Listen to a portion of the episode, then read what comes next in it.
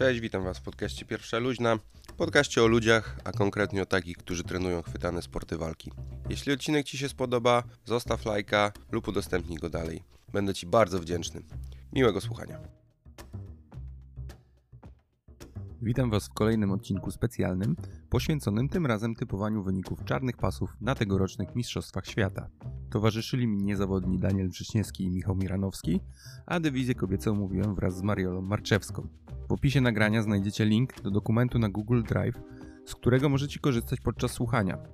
Zawiera on listy startowe, drabinki, a także finalistów zeszłorocznego mundialu oraz tegorocznych Eurosów, Pansów i Brasileiro. Celem wszystkich odcinków specjalnych jest nakręcenie Was na oglądanie zawodów i sądzę, że moi goście dzięki swojej wiedzy i pasji wywiązali się z tego zadania znakomicie. Bawcie się dobrze i oglądajcie mundial. Witam panowie po raz kolejny. Zgodnie z zapowiedzią jesteśmy z zapowiedzią e, Wordsów. Dziękuję, że przyszliście. Dzień dobry. Dzień dobry. Michał Miranowski, Daniel Wrześniewski, jak zwykle mój klub eksperta. Lecimy od razu, nie tracąc czasu. Zaczynamy tradycyjnie pewnie od najlżejszej kategorii, czyli od męskiej kategorii Rooster. I z tego, co tutaj sobie sprawdzałem, jak zajrzycie do pliczku, o którym mówiłem we wstępie, w którym macie medalistów zarówno zeszłorocznych Worldsów, tegorocznych Eurosów, Pansów, listy startowe i drabinki więc wszystko to możecie sobie e, słuchając e, aktywnie podglądać. No i tak, w zeszłym roku wygrał Talison Soraes, Eurosy również wygrał Talison Soraes, a Pansy wygrał Zayed Obdain Al-Kabi. E, I w przypadku tej kategorii, szczerze mówiąc, nie dzieje się bardzo dużo, ponieważ brakuje tych medalistów Euro i Pansów pozostałych. Jest Talison Soares i na moje to wygląda, że po prostu przejedzie się po tego kategorii. Mam rację, czy nie mam racji? No z tym tak to może ostrożnie, ponieważ w zeszłym roku e, bardziej znany jako Bebeto Oliveira, Talison wygrał walkę finałową, ale dosłownie na styk, ponieważ na 30 sekund przed końcem była sytuacja, gdzie Talison miał, przegrywał, e, wygrywał w punktach 2-0, ale przegrywał w przewagach 2-0 i już e, siedział z Oliveirą Bebeto 50-50 i już no dosłownie na styk, kiedy dwa razy Bebeto już prawie wstał i otrzymał dwa punkty i wygrałby tę walkę ze względu na przewagę e, w tych przewagach e, punktową i no mielibyśmy mało, nie, może nawet nie niespodziankę, w sumie to jest bardzo mocny zawodnik. Chyba Bebeto jest rozstawiony teraz numerem 2, więc jeżeli się spotkają, to dopiero w finale Mamy tego Zajeda, czyli e, mistrza Panamsów. Zajeda, szczerze mówiąc, Z... nie widziałem na listach startowych. A nie, jest, jest, jest, jest tylko jest. inaczej troszeczkę mhm. podpisany. I on e, no, miał się, z tego co pamiętam, na Panamsach zmierzyć z Talisonem w pierwszej bądź drugiej walce. Na drabince mieli się spotkać, tylko że po prostu Talison się nie, nie, nie stawił. No i to utorowało mu jakby drogę dosyć mocno obsadzonej kategorii, równej, o tak bym powiedział, wyrównanej mm. na, na rooster na Panamsach. Raczej nie wydaje mi się, żeby sprawił niespodziankę tutaj na, na, na Worldsach. Aczkolwiek z mojej perspektywy, tak jak wspomniałem wcześniej na podcaście, bardzo mało jak na rooster było e, łapania 50-50, związaniem lapeli, e, w ogóle samej gardy bezpośrednio korzystania z lapeli. To były dosyć mocne bitki, taki może prawie że oldschoolowe trochę jiu-jitsu, e, bez wiązań, zatrzymywania e, walki i tempa, więc Talison Soares, jeżeli byłaby sytuacja, w której czułby może rzeczywiście, że może być ciężko, no to raczej te 50 będą się pojawiać, tutaj wiązanie, e, szukanie krabów, double seat, double, tak, dokładnie, podwójne wciągnięcie, dupostójka, więc może zupełnie ten przebieg inaczej wyglądać na Worcach. Worcy to ludzie zdecydowanie bardziej chcą wygrać niż się pokazać. Mhm. Um, zobaczymy w tym związku z tym, jak to wyjdzie, ale no mimo wszystko, moim zdaniem Talison pora, powinien sobie tu poradzić. Okej. Okay. Talison jest y, po tej stronie drabinki, co właśnie mm, Zajed, więc tutaj mm, duża szansa na półfinał. A po drugiej stronie drabinki jest właśnie ten finalista z zeszłorocznych Worldsów, Carlos Alberto Oliveira da Silva więc tutaj możemy się z dużym prawdopodobieństwem spodziewać powtórki, no natomiast najciekawszym pytaniem jest to, w jaki sposób będą walczyć. Wnioski Daniela z ostatnich zawodów są takie, że również Rooster e, nie walczy tak e, nudny sposób, dupostójkowo, więc e, nie olewajcie Rooster, kiedy będziecie oglądać, bo tutaj też mogą być mocne bitki. Michał, wiem, że tutaj będziesz przy cięższych kategoriach miał więcej, na pewno bardziej się nimi interesujesz, więc jako, że ten odcinek będzie troszeczkę szybszy, to przejdziemy od razu do Light Feather. I Light Feather, powiem wam, mi się podoba bardzo. To właściwie od tego się zaczyna już cała sieczka taka poważna. Nie, tu, tu, y, wydaje mi się, że to jest w ogóle największa sieczka ze wszystkich kategorii, ponieważ mamy wszystkich medalistów zeszłorocznych Worldsów, z Eurosów, z Pansów, plus dodatkowe nazwiska, tacy jak właśnie Japończycy, czyli Shimada i Hashimoto oraz Hyago George. Więc y, naprawdę tutaj ja chyba mm, pod względem właśnie, pod takim względem tej kategorii bardzo, bardzo będę śledził. Słuchajcie, czy możecie powiedzieć coś o zwycięzcy zeszłorocznych Worldsów, czyli Mejramie Alvesie? Bo tutaj ja szczerze przyznam tych z tegorocznych zawodów właśnie Diego Pato, e, Baby Shark, ich, ich kojarzę lepiej. Kogo byście tu widzieli jako faworyta? Meiram Alves w zeszłym roku wygrał z Diego Pato, ale naprawdę to była moi, dla mnie lekko kontrowersyjna sytuacja. Z tego co kojarzę, to było mm, poprzez decyzję. Zwycięstwo na, na korzyść Meirama. Przerwany z 2021 roku wielki szlem, gdzie Pato wygrywał wszystko. E, Brazileira, Europę, Pansy i Worldsy ciachnął. W 22 już nie poszło mu tak, miał więcej troszeczkę tego srebra niż złota. No same srebra, można powiedzieć. Zarówno Ale- na Pansach, jak i na Euro był, był drugi, nie? I zaraz właśnie przejdziemy, bo przegrał na. Aha, jeszcze w tym roku. Dobra, do Pato zaraz może sobie przejdziemy. E, Zostańmy. No moim zdaniem e, Meiram e, w tym roku pokaże się chyba z takiej strony, że ciężko będzie go zatrzymać. Ale mamy tutaj Baby Sharka, więc zobaczymy jak to wyjdzie. Mamy Pato, który na pewno też będzie mocno nastawiony. Pato teraz e, podaje OJ? podaje OJ, mm, e, więc na pewno w jakimś stopniu mógł pod, podszlifować swoje umiejętności, sparując z mocnymi, lżejszymi, e, więc będzie na pewno mocno przygotowany. Mm, e, Mamy też e, Hashimoto. Ja z tego co kojarzę, Hashimoto to jest osoba, która więcej startowała w Rooster i udało jej się na Europie wygrać z Talisonem Soraesem. Mhm. Mm, e, Ta wygrana wygląda na tej zasadzie, że mm, e, Talison wpadł w, w trójkąta mm, e, nogami, którego za, założył Hashimoto i oni wypadli po prostu za matę, więc skończyło się to dyskwalifikacją przez to. Niemniej było to tak już założona, założone mocne kończenie, że no, niewiele tam zostało. Nawet gdyby nie wypadli za matę, to by się tam po prostu nic innego nie, nie, nie wydarzyło i tak Hashimoto by to wygrał. E, Hashimoto jest bardzo ciężką osobą do, do przejścia, jeżeli chodzi o gardę, jest nie, nie, niesamowicie elastyczny, więc on może no, naprawdę napsuć krwi e, tutaj prawie każdemu. E, Zobaczymy jak to będzie. Jest też Zachkajna tej, w tej rozpisce. E, Mamy Malaki Edmonda, mm, który wygrał z Diego Pato na, Euro, na Eurosach. No tak, tylko to... Właśnie. jak Słuchali, to Tak. wygrał, wygrał na punkty, natomiast tam była kara, Malaki świetnie. tam było jakieś tak. wyjście za matę. On świetnie operuje punktami. On bardzo dobrze operuje punktami, wykorzystuje przepisy, ma świetną taką, czy to słapę, czy po prostu podcinkę, kiedy ktoś wciąga do gardy i może próbować to wykorzystać. Bardzo często, kiedy tylko ktoś go wciąga, on po prostu tą nogą umiejętnie zahacza, zdobywając te dwa punkty. Więc to jest kolejna osoba, na którą trzeba uważać. Ja tylko wtrącę, że właśnie sobie tutaj oglądam drabinki. Pierwsza część drabinki wydaje się jakby lżejsza, jest właśnie Malachi Edmond i Meiram e, Alves, natomiast cała ta reszta, czyli Baby Shark, Pato, Tiago, obaj Japończycy, w ogóle Shimada i Hashimoto walczą w pierwszej walce.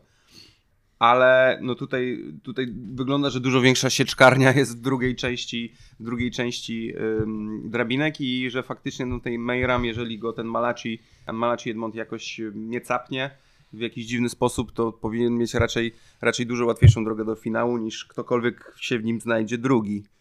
Michał, kręcisz głową, nie Tak, zgadzasz bo- się do końca? Bo jest troszkę mniej znanych zawodników e, i na, na przykład ja myślę, że takim czarnym koniem może być Yuri Hendricks z Cicero Kosty, który miał taki rok chyba na czarnym pasie, gdzie nie przegrał ani jednej walki, wygrywał mnóstwo AJP i zawodów w Brazylii. Mm, o nim jak ja byłem w Ciciero, to mówili, że to jest taki przyszły Paulo Miao. Okej. Mm, I myślę, że on jest takim czarnym koniem i może tutaj napsuć krwi. Jesteś Kalel z Ciciero, który jest mega silnym i mega dużym gościem jak na tą kategorię, jeżeli chodzi o muskulaturę. E, No więc, więc nie wiem, czy bym powiedział, że to jest tak łatwiejsza drabinka, zwłaszcza, że jeszcze mamy tego Zacha Kainę, który, który też jest taką dosyć niewiadomą e, w tej kategorii, bo chyba zazwyczaj walczył w 70, a nie w 64. Mm, więc nie wiem, czy to będzie aż dla Meyrama takie, takie łatwe. Wesley Santos z Dreamartu też jest bardzo mocnym zawodnikiem, także myślę, że obydwie strony y, drabinki wyglądają Okej. dosyć mocno. Okej, czyli dodałeś jeszcze tutaj parę nazwisk, które, które też się liczą, to tym większa sieczkarnia się wydaje tutaj, cała ta kategoria. Naprawdę wydaje mi się pod względem tego, kogo się możemy spodziewać w kategorii, no to to jest taka kategoria, gdzie dojechali wszyscy. No jest mega obsadzona. Ja się przyznam szczerze, że widzę pierwszy raz e, drabinki i jestem w szoku. Ja sobie zapisałem tu, zrobiłem małe notatki e, i chciałem powiedzieć, że będę kibicować Diego Pato. E, natomiast albo Mayram, albo Baby Shark tutaj na pierwszym miejscu, tak mi się wydaje. Ale Pato będę, będę tu kibicował. Dobra, dobra, fajny typ. To przechodzimy w takim razie od razu do kategorii wyżej, czyli kategorii Feder. Jak ja sobie to nazywam, jest to kategoria ludzi o nazwiskach Sodre lub Andrzej, bo, bo głównie tacy tutaj rzeczywiście są. Mamy, mamy zwycięzcę, ale, ale mamy przede wszystkim również poza nimi, czyli Fabrizio Andrejem, Marcio Andrejem, nie, Marcio Andreja, przepraszam, nie ma. Jest Fabrizio Andrej, jest Alex Sodre, jest Raimundo Sodre, ale jest też Izaek Dodo- Dodorlan, który wygrał w zeszłym roku Worldsy. Parę dodatkowych nazwisk, których ostatnio na podium nie było, ale e, wydają się dosyć rozpoznawalne, czyli przede wszystkim e, Shane e, Jamil Hill-Taylor i Osvaldo Mozinho. Mm, Jak wy widzicie tą kategorię, jak może się rozegrać? Ja tu sobie podpisałem, jak przeczytałem drabinki, zrobiłem sobie takie notatki, że to jest turniej Mortal Kombat. Okej, To jest tak mocno obsadzona kategoria, no jest, jest to istna sieczka. Tutaj naprawdę bardzo dużo nazwisk e, można wymienić jako typ do, do zwycięzcy. No mamy z- nawet samej patrząc po ilościach, e, po ilości punktów zdobytych. Izaaka mamy na pierwszym, później mamy Hokage, e, później mamy Diego Sodre, mamy zaraz jego brata Alexa Sodre, mamy Shane e, Jamil Hill Taylora, Samuel Nagai, Daniel Majera, którego bardzo lubię oglądać, jeżeli chodzi o szkoleniówki. Jest też Nick Sales, e, troszeczkę niżej obsadzony, ale to są bracia Bolo, którzy mm, trenują ze sobą i potrafią s- s- na, napsuć krwi. To jest strasznie mocno obsadzona kategoria. E, Jamil Hamil Taylor, on startował chyba na Panamsach teraz i bardzo źle taktycznie to rozegrał i przegrał. Więc zdarza się mu dosyć oddawać nierówne walki. Mhm. E, Podchodzić rzeczywiście może, tak z mojego oczywiście e, spojrzenia z zewnątrz, bo nie jestem w jego narożniku, nie wiem też co się tam u niego dzieje, nie wiem czy ma jakieś kontuzje, czy poradził sobie z wagą, czy jakiś tam był u niego problem, ale czasami jakby lekceważąco do nieco słabszych przeciwników. Albo ludzie szukają na niego sposobu, bo jest bardziej czytelny. Wiadomo, że zacznie pracować lasem, bo to jest jego główna broń i, i, i najmocniejsza. Moim zdaniem e, jednak e, e, zawodnik e, e, Lloyd Irwina nie poradzi sobie tak dobrze z Hokage, Mhm. który dobrze się czuje w tej pozycji, przysiada nisko tyłkiem, Hokage, zamyka, czyli czyli e, Andrzej. tak, Fabrizio Andrzej. Andrej. Okej. powinien e, tutaj sobie poradzić e, przy, przy, przy tej walce. Mhm. I A który z braci Sodre jest lepszy? Raimundo czy Alex? Kogo, na kogo byś, byście stawiali w bezpośrednim pojedynku? Dobre No, pytanie. Wątpię, że mieliby walczyć ze Tak, sobą. ale Alex Sodre, Nie, no jasne, wi- ja wiadomo, na Alexa ale- Sodre bardziej Mhm. stawiał. Alex Sodra, Ja okej. bardziej na niego stawiał. Jeszcze e, tak rzeczywiście jedna ciekawostka, która troszeczkę obchodzi się, taka krąży, nie że plotka, tylko taki fakt dotyczący e, Hokage i Dodelina. To są obaj mistrzowie świata, jeden z 21, drugi z 22 roku, a nigdy ze sobą nie walczyli w ogóle. Okej. Więc e, to by było też ciekawe, jakby się spotkali. Jeżeli się spotkają, to z tego co Z kim przegrał Fabrizio na Brasileiro? Fabrizio na Brazylier. Bo Izak był pierwszy, a Fabrizio trzeci. To, to nie oni się spotkali ze sobą. Nie. Okej, to y, Zaraz sobie przypomnę. No, nie chcę teraz tu to przedłużać, ale zaraz sobie przypomnę, bo Myślę, że tutaj e, dodam, dodam również po prostu przed publikacją tego odcinka właśnie wyniki z tegorocznych Brasileiro, bo jakoś tak e, nie pomyślałem, że też, też warto sobie na nie spojrzeć, analizując drabinki. Co, czy myślicie, że to będzie finał Fabrizio Andrei, czyli Hokage kontra Isaac Dodorlen? tak, obstawiam i na Doderline'a bym dawał, jeżeli jako zwycięzcę. Kurde, ja, ja mega czekam na tą kategorię. Jestem fanem Izaka przez jego mordercze taktarowy. Yy, I w ogóle chciałbym, żeby jeszcze raz to zdobył, żeby udowodnił wielu niedowiarkom, bo wydaje mi się, że po ostatnim zwycięstwie bardzo długo próbował, tak? Ma już, nie wiem, 31, 32 lata, więc próbował dosyć długo yy, zdobyć te Mistrzostwo Świata i były takie głosy, że po prostu przez słabszą, przez słabszą kategorię jakoś tam mu się udało i jeżeli Mhm. patrząc po tym, w jakim on jest ostatnio gazie, po wygraniu Brazyleiro, po ostatnich Worldsach, jeżeli udało mu się jeszcze raz wygrać Worldsy, to myślę, że ładnie by sobie przypieczętował ten, nie wiem czy końcówkę kariery, ale no na pewno swoje Mhm. miejsce w szeregu, Mhm. tak? Okej, to jest fajny typ. I też pokazałoby to, że tą, tą pracą i cierpliwością po tylu nieudanych, po tylu srebrach, no to, że to nie był przypadek, a szczególnie przy tej kategorii. No I że to, Taktarow działa, I dokładnie, i że przy tej kategorii to już w ogóle, no nie, nie byłoby, a udało się, a raz się wydarzyło, a wtedy ktoś nie przyjechał. Nie, to już jest tako, taka kategoria mocna, że tu nie byłoby W wymówek. ogóle śmieszne było to, że były takie głosy, ponieważ on wtedy na Worldsach wygrał z Nagaim, tak? A Nagai wygrał z... A, dobrze, Nagai wygrał z Fabrizio. Chciałem powiedzieć, że i z Nagaim i z Fabrizio. Okej, dobra, czyli, czyli tutaj mimo wszystko zwycięzcy, zwy, zwycięzca Worldsów zeszłych zwycięzca oraz Brasileiros, a, a także zwycięzca Eurosów tutaj zaliczamy do faworytów. E, nie, nie spodziewać się takich do końca sp- niespodzianek i trzymamy kciuki, trzymacie kciuki za Izaaka. Okej, dalej mamy kategorię lekką, legendarną swego czasu. No i tutaj już jest różnie, jeżeli chodzi o obecność e, medalistów poprzednich imprez w kategorii. E, Worldsy wygrał Tai Rutolo, który jest kategorię wyżej i o, o nim porozmawiamy za chwilę. E, nie ma, nie ma Andiego Murasakiego, zwycięzcy Eurosów. Jest za to Jonathan Alves, czyli zwycięzca Pansów. Do tego srebrni medaliści się stawili, Nathan Cheng, Pablo Lasavelli. Mamy tutaj jeszcze paru zawodników, których na e, ostatnich podiach nie znajdziemy, ale nazwiska są potężne, bo jest JT Torres i Espen e, e, Mateisen, tak?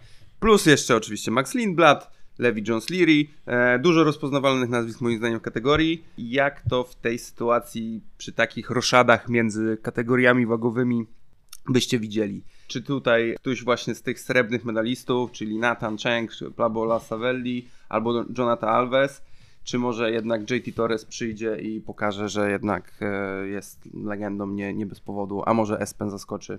Jak byście to widzieli? Widzę właśnie, że JT Torres z numerem 30 w rozstawieniu. Tak, na 31 star- startujący w tej kategorii.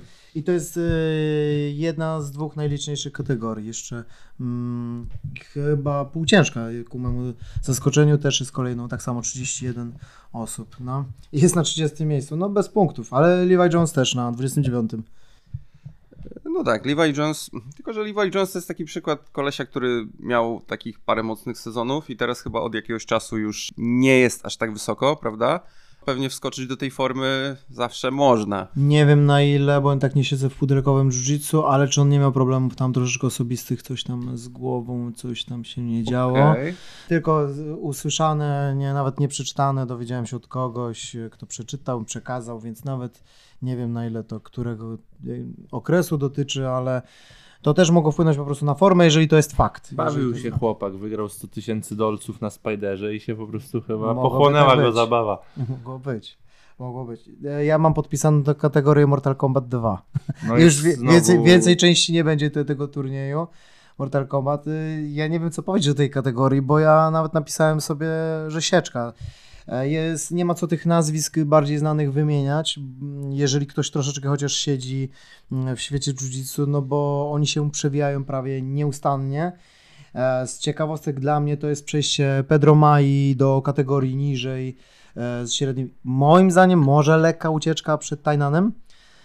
E, Tainan raz poddał Pedro Maje na, na Panamsach mu się nie udało. Była końcówka, były plecy, nie udało się. Na Brasileiro mu się udało podać Pedro Maje, a wcześniej nie udało się i tak samo Mika Galvão nie podał Pedro Maje. Rzeczywiście na punkty udaje się wygrać, ale to jest zawodnik bardzo solidny i głównie go widziałem z tych walk właśnie przegranych, ale z takimi zawodnikami, więc to jest mocny gość i tu... Tak, pamiętam, że właśnie po naszym poprzednim odcinku sporo podkreślałeś, sporo mówiłeś o Pedro Mai. Ja go właśnie w tym middle szukałem, nie znalazłem, natomiast e, nie pomyślałem, żeby właśnie spojrzeć, że może w dół zszedł. To jeszcze wzmacnia tą kategorię. On jest z numerem siódmym rozstawiony, znaczy jak, jako numer 7 i ja nie wiem, czy to też nie jest, że on stracił troszeczkę punktów połowę ze względu na zmianę kategorii, tak, tak. więc on byłby jeszcze wyżej rozstawiony. Nie wiem, na ile to miało wpływ na drabinkę. To jest tak mocna drabinka, że, że no No nie dobra, wiem, spróbujmy strzelić, kto ma pierwsze miejsce, bo to jest loteria prawie, że no. 7-6? No. Yy, Jonathan Alves. A właśnie, ja też się zastanawiałem, albo dałem na Mateusa Gabriela. Nie, Mateusz nie. Mateusz- Mateusz odpadł na poprzednich Mistrzostwach Świata przecież w ćwierćfinale z Miką. No to z Miką. No, z No Miką. tak, ale chodzi z o to, Miką. że nie ma punktów w takim razie. No ale Mateusz Gabriel ma pierwszą walkę właśnie z Levi Jonesem, Tak. a potem zwycięzca No. pojedynku Wik... Wiktor Nathaniel de Oliveira Marquez, Leonardo da Silva Guimares. Ja nie znam. Może wy znacie, ale jakby wydaje się, że yy, no, mniej dwóch znanych zawodników. Zdecydowanie mniej znanych. E, Jeszcze tylko chciałem e, wpleść, e, że jest osoba, na której bardzo kibicuję. To jest Leonardo Saggioro, który będzie, jest przynajmniej zapisany. No już na Worcach powinien się pojawić. Nie pojawił się chyba na Europie. O, bo liczyłem, że się pojawi na Europie. Mhm. Pojawił się i jestem ciekaw, jak wystąpi i sobie poradzi w adultach. To jest już taki doświadczony mocno zawodnik, no, walczący bardzo fizycznie, półgardą. Kurde, no. a tak. Ja mu, ja mu bardzo kibicuję, ale nie, nie wydaje mi się, żeby przebił się tam gdzieś do końca. Na blachę może być nawet ciężko. Mm, Tak E, patrząc konkretnie na drabinkę, w pierwszej, w pierwszej rundzie jest właśnie taka pokoleniowa chyba walka Nathan, Natana z e, JT. Mm, Jak byście to widzieli? Czy JT jest w stanie ustrzelić gościa, który, który zrobił em, srebro, srebro na Europie i przegrał tylko z Murasakim? Myślę, że pomimo wszystko JT, bo jednak nie wiem, czy Nathan jest na tym poziomie. Okej. Też których mi się tak ostatnio, wydaje. O poziomach ostatnio w podcaście rozmawialiśmy i wydaje mi się, że, że jednak JT może być jeden, dwa poziomy wyżej niż Okej. Nathan, pomimo tego, że Nathan jest, jeżeli chodzi o kimona, cały czas w gazie. Za to widzę, że Espen ma dosyć fajną drabinkę, bo tu w ćwierćfinale jedynie mógłby się spotkać właśnie albo z J-Team, albo z Nathanem Schwenem. Mhm. Yy, a w pierwszej walce Wellington Diaz to nie jest y, ojciec y, Mackenzie? Brzmi jak ojciec McKenzie. On miał wystąpić w ogóle, tak. Ale no jeżeli, on się, jeżeli on się pcha do adultów, no to On szacuneczek. znany z tego, że startuje Tak, w dokładnie. Okej, od no to, no, to, no to tutaj Espen chyba nie powinien mieć mimo wszystko problemu. Teraz wyszedł dokument o Mackenzie i on coś się tam, chyba była wzmianka drobna o, o jeszcze jego startach i jak to, jak to z chipsami. Ostatni, do któregoś roku startował na wszystkich Worldsach, które były. tak. I Mm, naj, najdłużej nice. startująca w ogóle chyba osoba, tak, z wszystkich, no.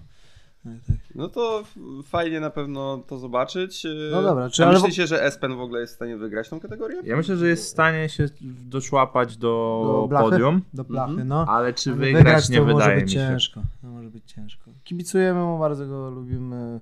Był u nas w klubie, ale no, drapinka jest strasznie mocna. Jest strasznie mocna.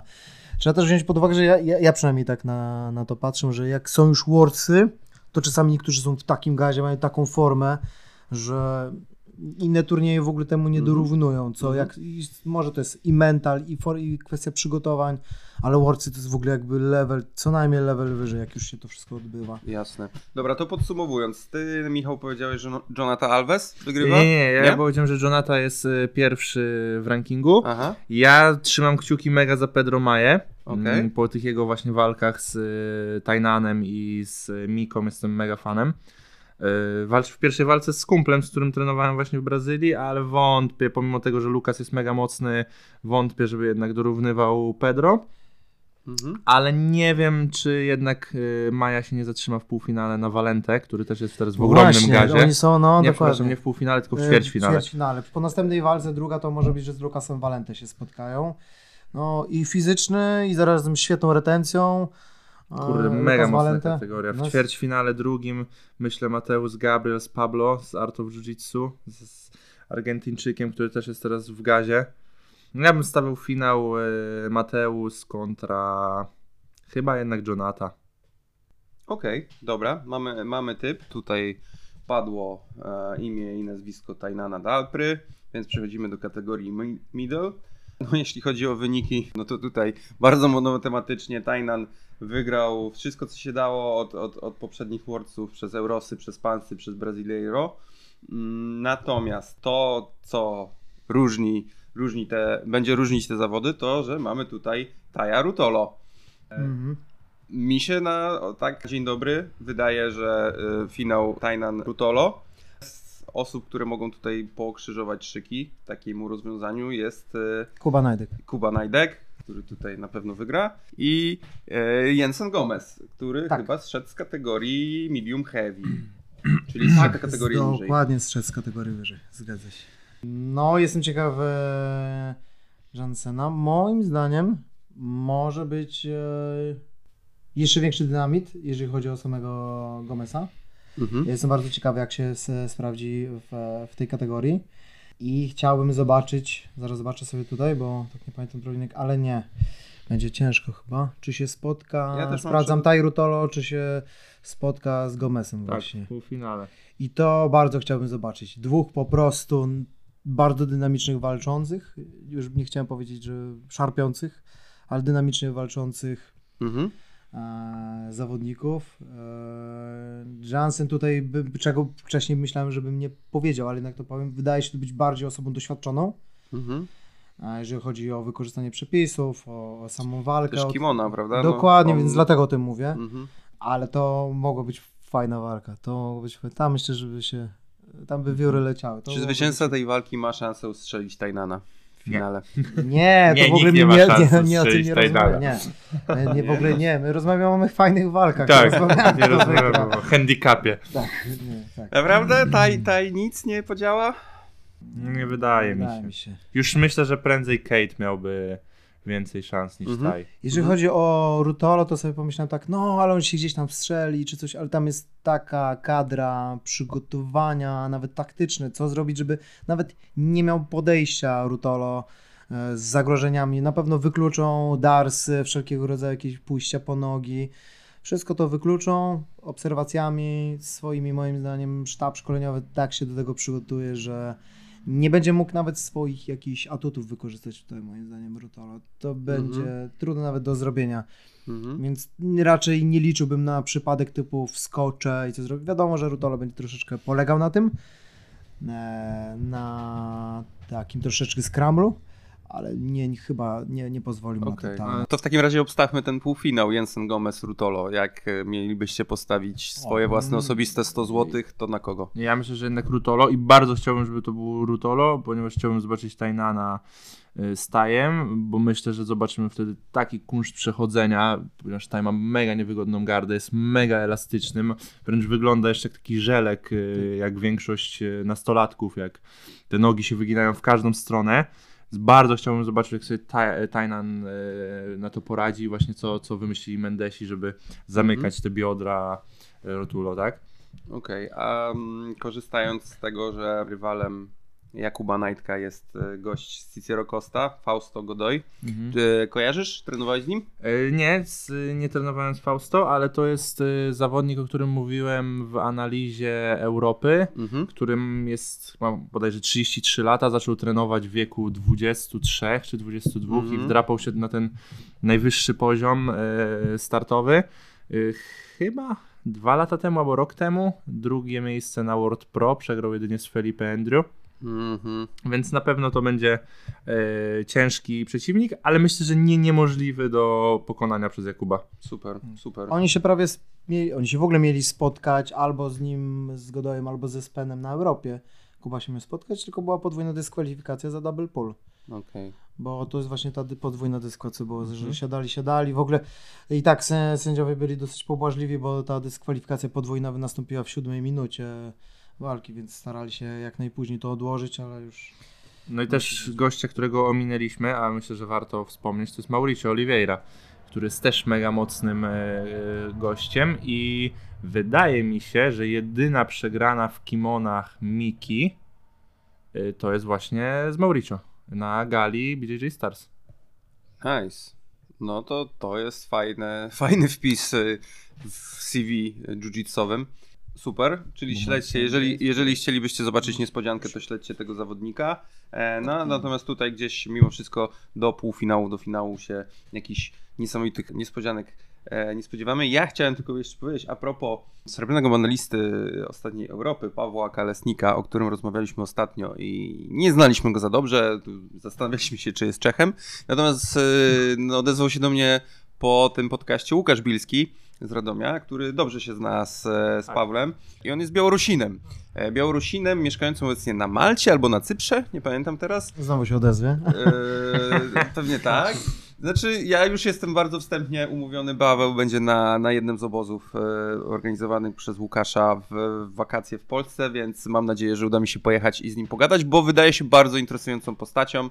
Też trochę świata zjeździł. No, srebro, srebro na, na euro, no to też super osiągnięcie. Także, także chcie, chciałem to naprostować i mam nadzieję, że będziecie mieli gdzieś okazję wysłuchać odcinku podcastu Czy- z Pawłem. Czy pan Łukasz nas hejtował za to, że mówiliśmy, że to czysty przypadek, że znalazł się w finale z Tajnanem? Nie, nie hejtował, natomiast mówił, że jest naprawdę bardzo, bardzo dobrym zawodnikiem. Także bez hejtu, ale, ale gdzieś podkreślił tutaj te jego zalety i fajnie, bo to ciekawe, war, warto śledzić to nazwisko, a mam nadzieję, że za, jakiś czas się będziecie mogli o nim trochę więcej dowiedzieć. Skaczemy do kategorii medium heavy. Kategorii, która oczywiście e, poniosła wielką, wielką stratę w postaci śmierci Leandro Lo, e, ubiegłorocznego zwycięzcy. Jensen Gomez, zwycięzca Europy, zszedł kategorię niżej. Z faworytów w związku z tym na pewno jest Gustavo Batista, czyli zwycięzca Pansów. Natomiast ku mojemu zaskoczeniu na listach znalazłem również Andiego Murasakiego, czyli kategoria wyżej, a nawet można powiedzieć dwie kategorie wyżej. Względem e, Eurosów, tak. względem, względem tego, e, co, co walczył. Ja się nad tym. Że Mówcie oczywiście, y, jeżeli, jeżeli jeszcze mamy tutaj jakichś y, faworytów, natomiast w potencjalnej walce, walka Batista Murasaki też, też bardzo mnie interesuje, co myślicie na ten temat. Murasaki w ogóle tak sobie analizowałem to, bo można to nazwać swego rodzaju ucieczką od Tainana, ale moim zdaniem, jak ja obserwuję sobie od jakiegoś czasu e, Murasakiego, to pójście w kategorię wyżej może być dla niego dobrym rozwiązaniem. To Mhm. jest dla mnie. No, Michał się tutaj zastanawia. Nie powiedział nie, nie kiwa, że nie. Dla mnie może być, z tego względu, że jak obserwowałem go w tej lżejszej, to on lubi się ustawić tak, że do, mija kolana albo e, przechodząc sobie z góry pracując e, takim long stepem, później pracuje do środka mijając kolana i potrzebuje wywierać tę presję. I w kategorii 76 e, nie widziałem, żeby mu to tak dobrze wychodziło e, i moim zdaniem middle albo właśnie w tej, tej wyższej może mu lepiej wychodzić, jeżeli chodzi o wykonywanie tych technik e, Mhm. w swojej grze. Mhm. Więc ja jestem akurat tutaj pozytywnie nastawiony. Czy on tyle mięcha nabrał do tego czasu? No to już chyba Atos sobie jakoś z tym Hmm. da, jest w stanie poradzić. Na pewno, Atos na pewno. Tak. Y, Andy startował y, parę razy już w 88 kategorii i przegrywał z, z mniej znanymi zawodnikami, więc ja na to tak patrzę troszkę pod znakiem zapytania. Nie wiem jak to wyjdzie. No, na pewno on sam wie i czuł, jeżeli po, poszła taka decyzja, to, to wszystko jest przemyślane. Y, aczkolwiek patrząc na drabinkę, ona się dosyć dobrze dla niego układa. Mhm. Yy, ponieważ yy, w pierwszej walce mniej znany o takim dosyć polskim nazwisku Cizews- Cizewski. Joao Felipe Paceo Cizeski. Yy, nieznany, nieznany zawodnik. W drugiej walce może się spotkać z Farisem od Rogera Gracie, który ostatnio też dosyć dobrze sobie radzi. Dwie wygrane z Tarikiem i, i, i fajne walki na Openach i BJTF-u. No tak, Mm. ale półfinał to już Izaak Be- Biachenze prawdopodobnie, nie? Nie, nie, nie. No, bo to jest, Nie? y, A tak, tak, tak, przepraszam. I w y, ćwiartce dopiero może się spotkać Andy raczej ze Spirandellim, chociaż widzę, że jest też Lucas Lisboa, z którym miałem okazję trenować i bardzo mocno trzymam za niego kciuki, ponieważ jest genialnym lapelowcem i mega, mega elastycznym, elastycznym gościem, przynajmniej przy, przyjemnie ogląda się jego walki. Aczkolwiek, y, no myślę, że myślę, myślę, że spoko dosyć e, drabinka dla Murasakiego i dopiero ten półfinał e, właśnie czy z Izakiem, czy z, no może Ribamarem to za dużo powiedziane, ale mm. może się spotkać, tak? A Murillo znowu startuje. O, Tak, też byłem zaskoczony. Murillo to- Santana? tak, i to Dokładnie. może być właśnie druga walka z Izakiem. No, Zaraz, no. zaraz, czy on przypadkiem nie miał afery nożowej? Miał Ale na to na ADCC.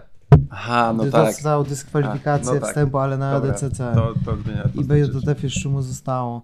E, znaczy jeszcze.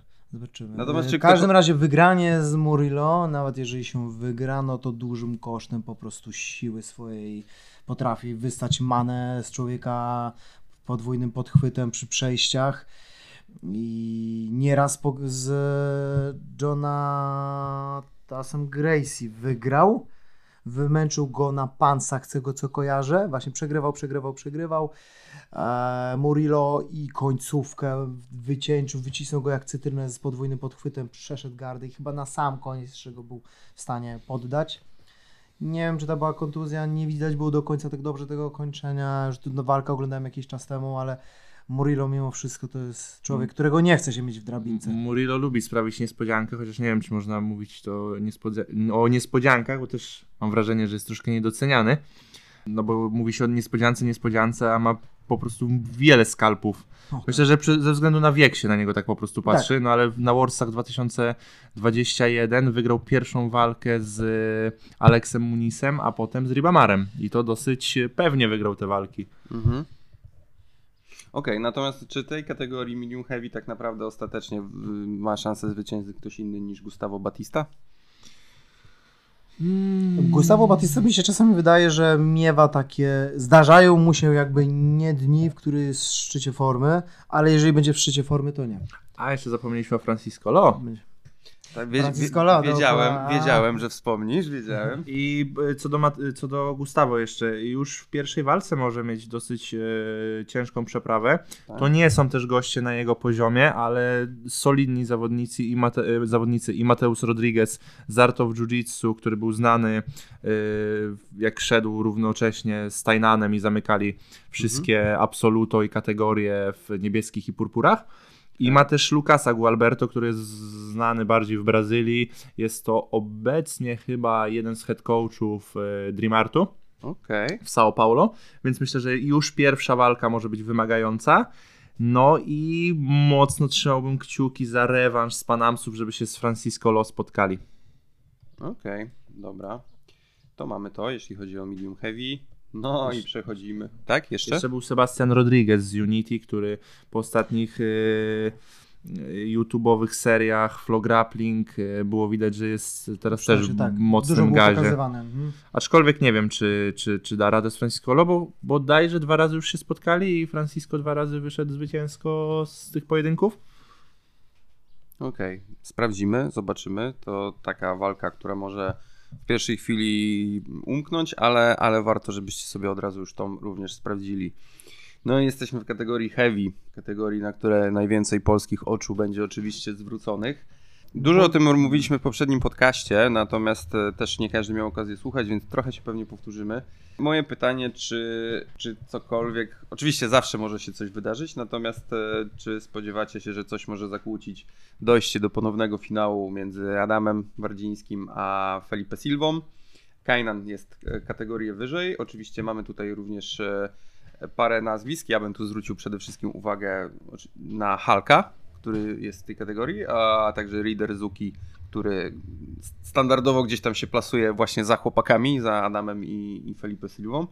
Czy coś tutaj może, że tak powiem, popsuć, popsuć ten nasz finał, czy mamy przynajmniej e, srebrny medal albo i złoty e, Worldsów? No Jak ja, ja tylko jak zobaczyłem listy startowe I jakby kalkulując to, że Adam na pewno będzie w top 3, jeżeli chodzi o rozstawienie, no to odetchnąłem z ulgą, że mamy, myślę, pierwszy medal męski e, w czarnych pasach w adultach.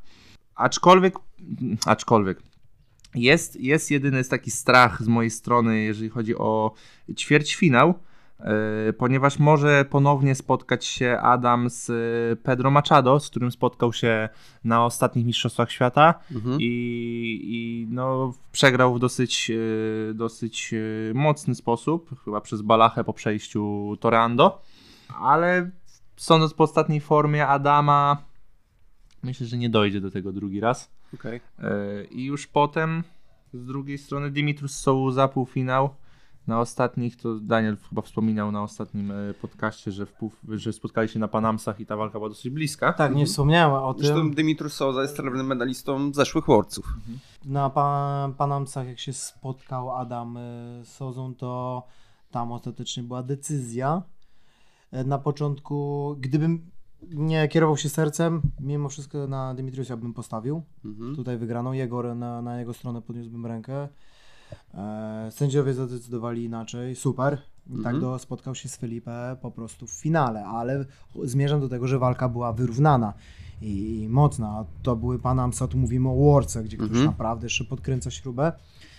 Więc tam będą też wióry szły i mam nadzieję, że. Ale jakby co to się chyba w półfinale spotkają. Tak, to jest Tak, półfinał. tak. Więc to już będzie. Czyli Adam wcale nie ma łatwej drabinki, Dokładnie. tak? Czyli, Nie, nie, Czyli, nie. czyli mówisz o tym ćwierćfinale, o zawodniku, który, przepraszam, rok temu go pokonał. W półfinale e, Dimitrius Souza, srebrny medalista z zeszłego roku, też e, po bliskiej mówicie walce, no i dopiero finał Andrew, więc wcale aż tak łatwo nie będzie, natomiast wstawiamy, że jednak da radę do tego, do tego finału dojść, tylko no tutaj może teraz się pojawić właśnie kwestia jakiegoś tam zmęczenia w tym finale po takich dwóch ciężkich walkach. No, ale z, jak znamy Adama, to z, z Adam i zmęczenie to jest oksymoron, więc o to Łyczek bym się nie bał. wody jest ok. Tak, dwa razy skoczyć, Tak, e, okej. bioderkami ruszyć i będzie gotowy. A Hulk coś może tam się poszarpać więcej niż, niż byście się spodziewali? Jestem ciekawy walki, bo myślę, że Hulk wygra swoją pierwszą i również e, Bruno Lima wygra. Jestem ciekawy bardzo tej walki. Okej. Raczej stawiałbym doświadczeniem na Hulka, aczkolwiek ostatnio, ostatnio rozwija karierę w MMA i skupia się bardziej na nogi, więc może Mhm. Bruno, nie wiem czy mogę powiedzieć, że zaskoczyć, ale no, raczej jest underdogiem w tej walce, tak? Mhm. No tak, no ale to też, to też na naszą tutaj, naszą polską korzyść działa to, że właśnie Filip Andrew wtedy musi ewentualnie albo Bruno, albo Halka przejść, plus jeszcze właśnie tego Ridera Zuki, którego no przejdzie, ale na pewno jakimś, e, jakimś kosztem. Ja się jeszcze tylko dodam, że zaskoczyłem trochę przeglądając listy Roberto Jimenezem, bo wydawało mi się, że to jest mocno lżejszy zawodnik niż, e, niż kategoria heavy. Ro- Roberto w swojej karierze walczył od Tak. plus 100 do 8,2 i właśnie z ciekawostek to e, był już taki czas, że Felipe Andrew był w bardzo mocnym gazie i wygrywał, e, wygrywał mnóstwo openów i przy którym spotkał się z dużo lżejszym e, Roberto Jimenezem i z tego co pamiętam Roberto Jimenez wygrał. Z Felipe Andrew? E, tak jest. Okej. E, A Adam ostatnio Roberto rozniósł. Tak, to już, Tak. to już nie jest ta forma Roberto, która była i też na pewno Felipe jest lepszy o wiele niż był, niż był wtedy, więc nie oczekiwałbym tutaj jakichś niespodzianek, aczkolwiek może być to mega ciekawa walka i jakby się tu coś miało wydarzyć, no to, no to będzie pewnie upset Worldsów obecnych, tak? Okej, okej. Dobra, czekamy, czekamy, żeby ten finał e, był e, niezaskakujący, czyli, czyli spotkali się tam Felipe i, i Adam i, i żeby znowu Adam był na czele. No, e, jest, że tak powiem, to on ostatnio ma wygraną na pansach, także być może to tak me- mentalnie... Nie, nie, nie. Nie? BJJ Stars. A jeszcze BJJ Stars było, no przepraszam. E, No to widzicie, no trzecia walka z rzędu praktycznie po Europansach, także no, no czas, czas wyrównać e, rachunki.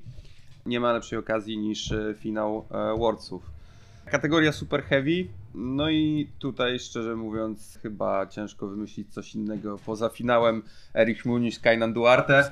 No ciężko. E, Może Gutenberg jakoś, chociaż no nie no ciężko, już kombinowałem. Chciałbym, chciałbym, żeby Gutenberg był w finale.